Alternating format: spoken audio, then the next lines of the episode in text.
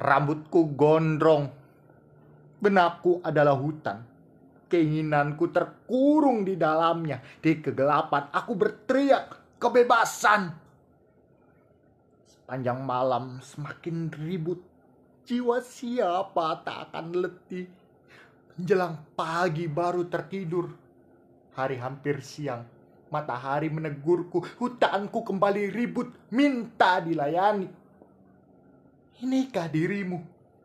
Di depan kaca aku bertanya, kening yang terlipat, mata yang nyalang, rambut yang gondrong, dan debar jantungmu menangkap bau warna putih. Uban. Rambut yang panjang mendekati tanah. Waktu memberat di setiap helai, berapa lagi bukit-bukit letih dan daki. Sebelum sampai di sebuah pantai, melabuhkan lelah sementara menyongsong badai kembali.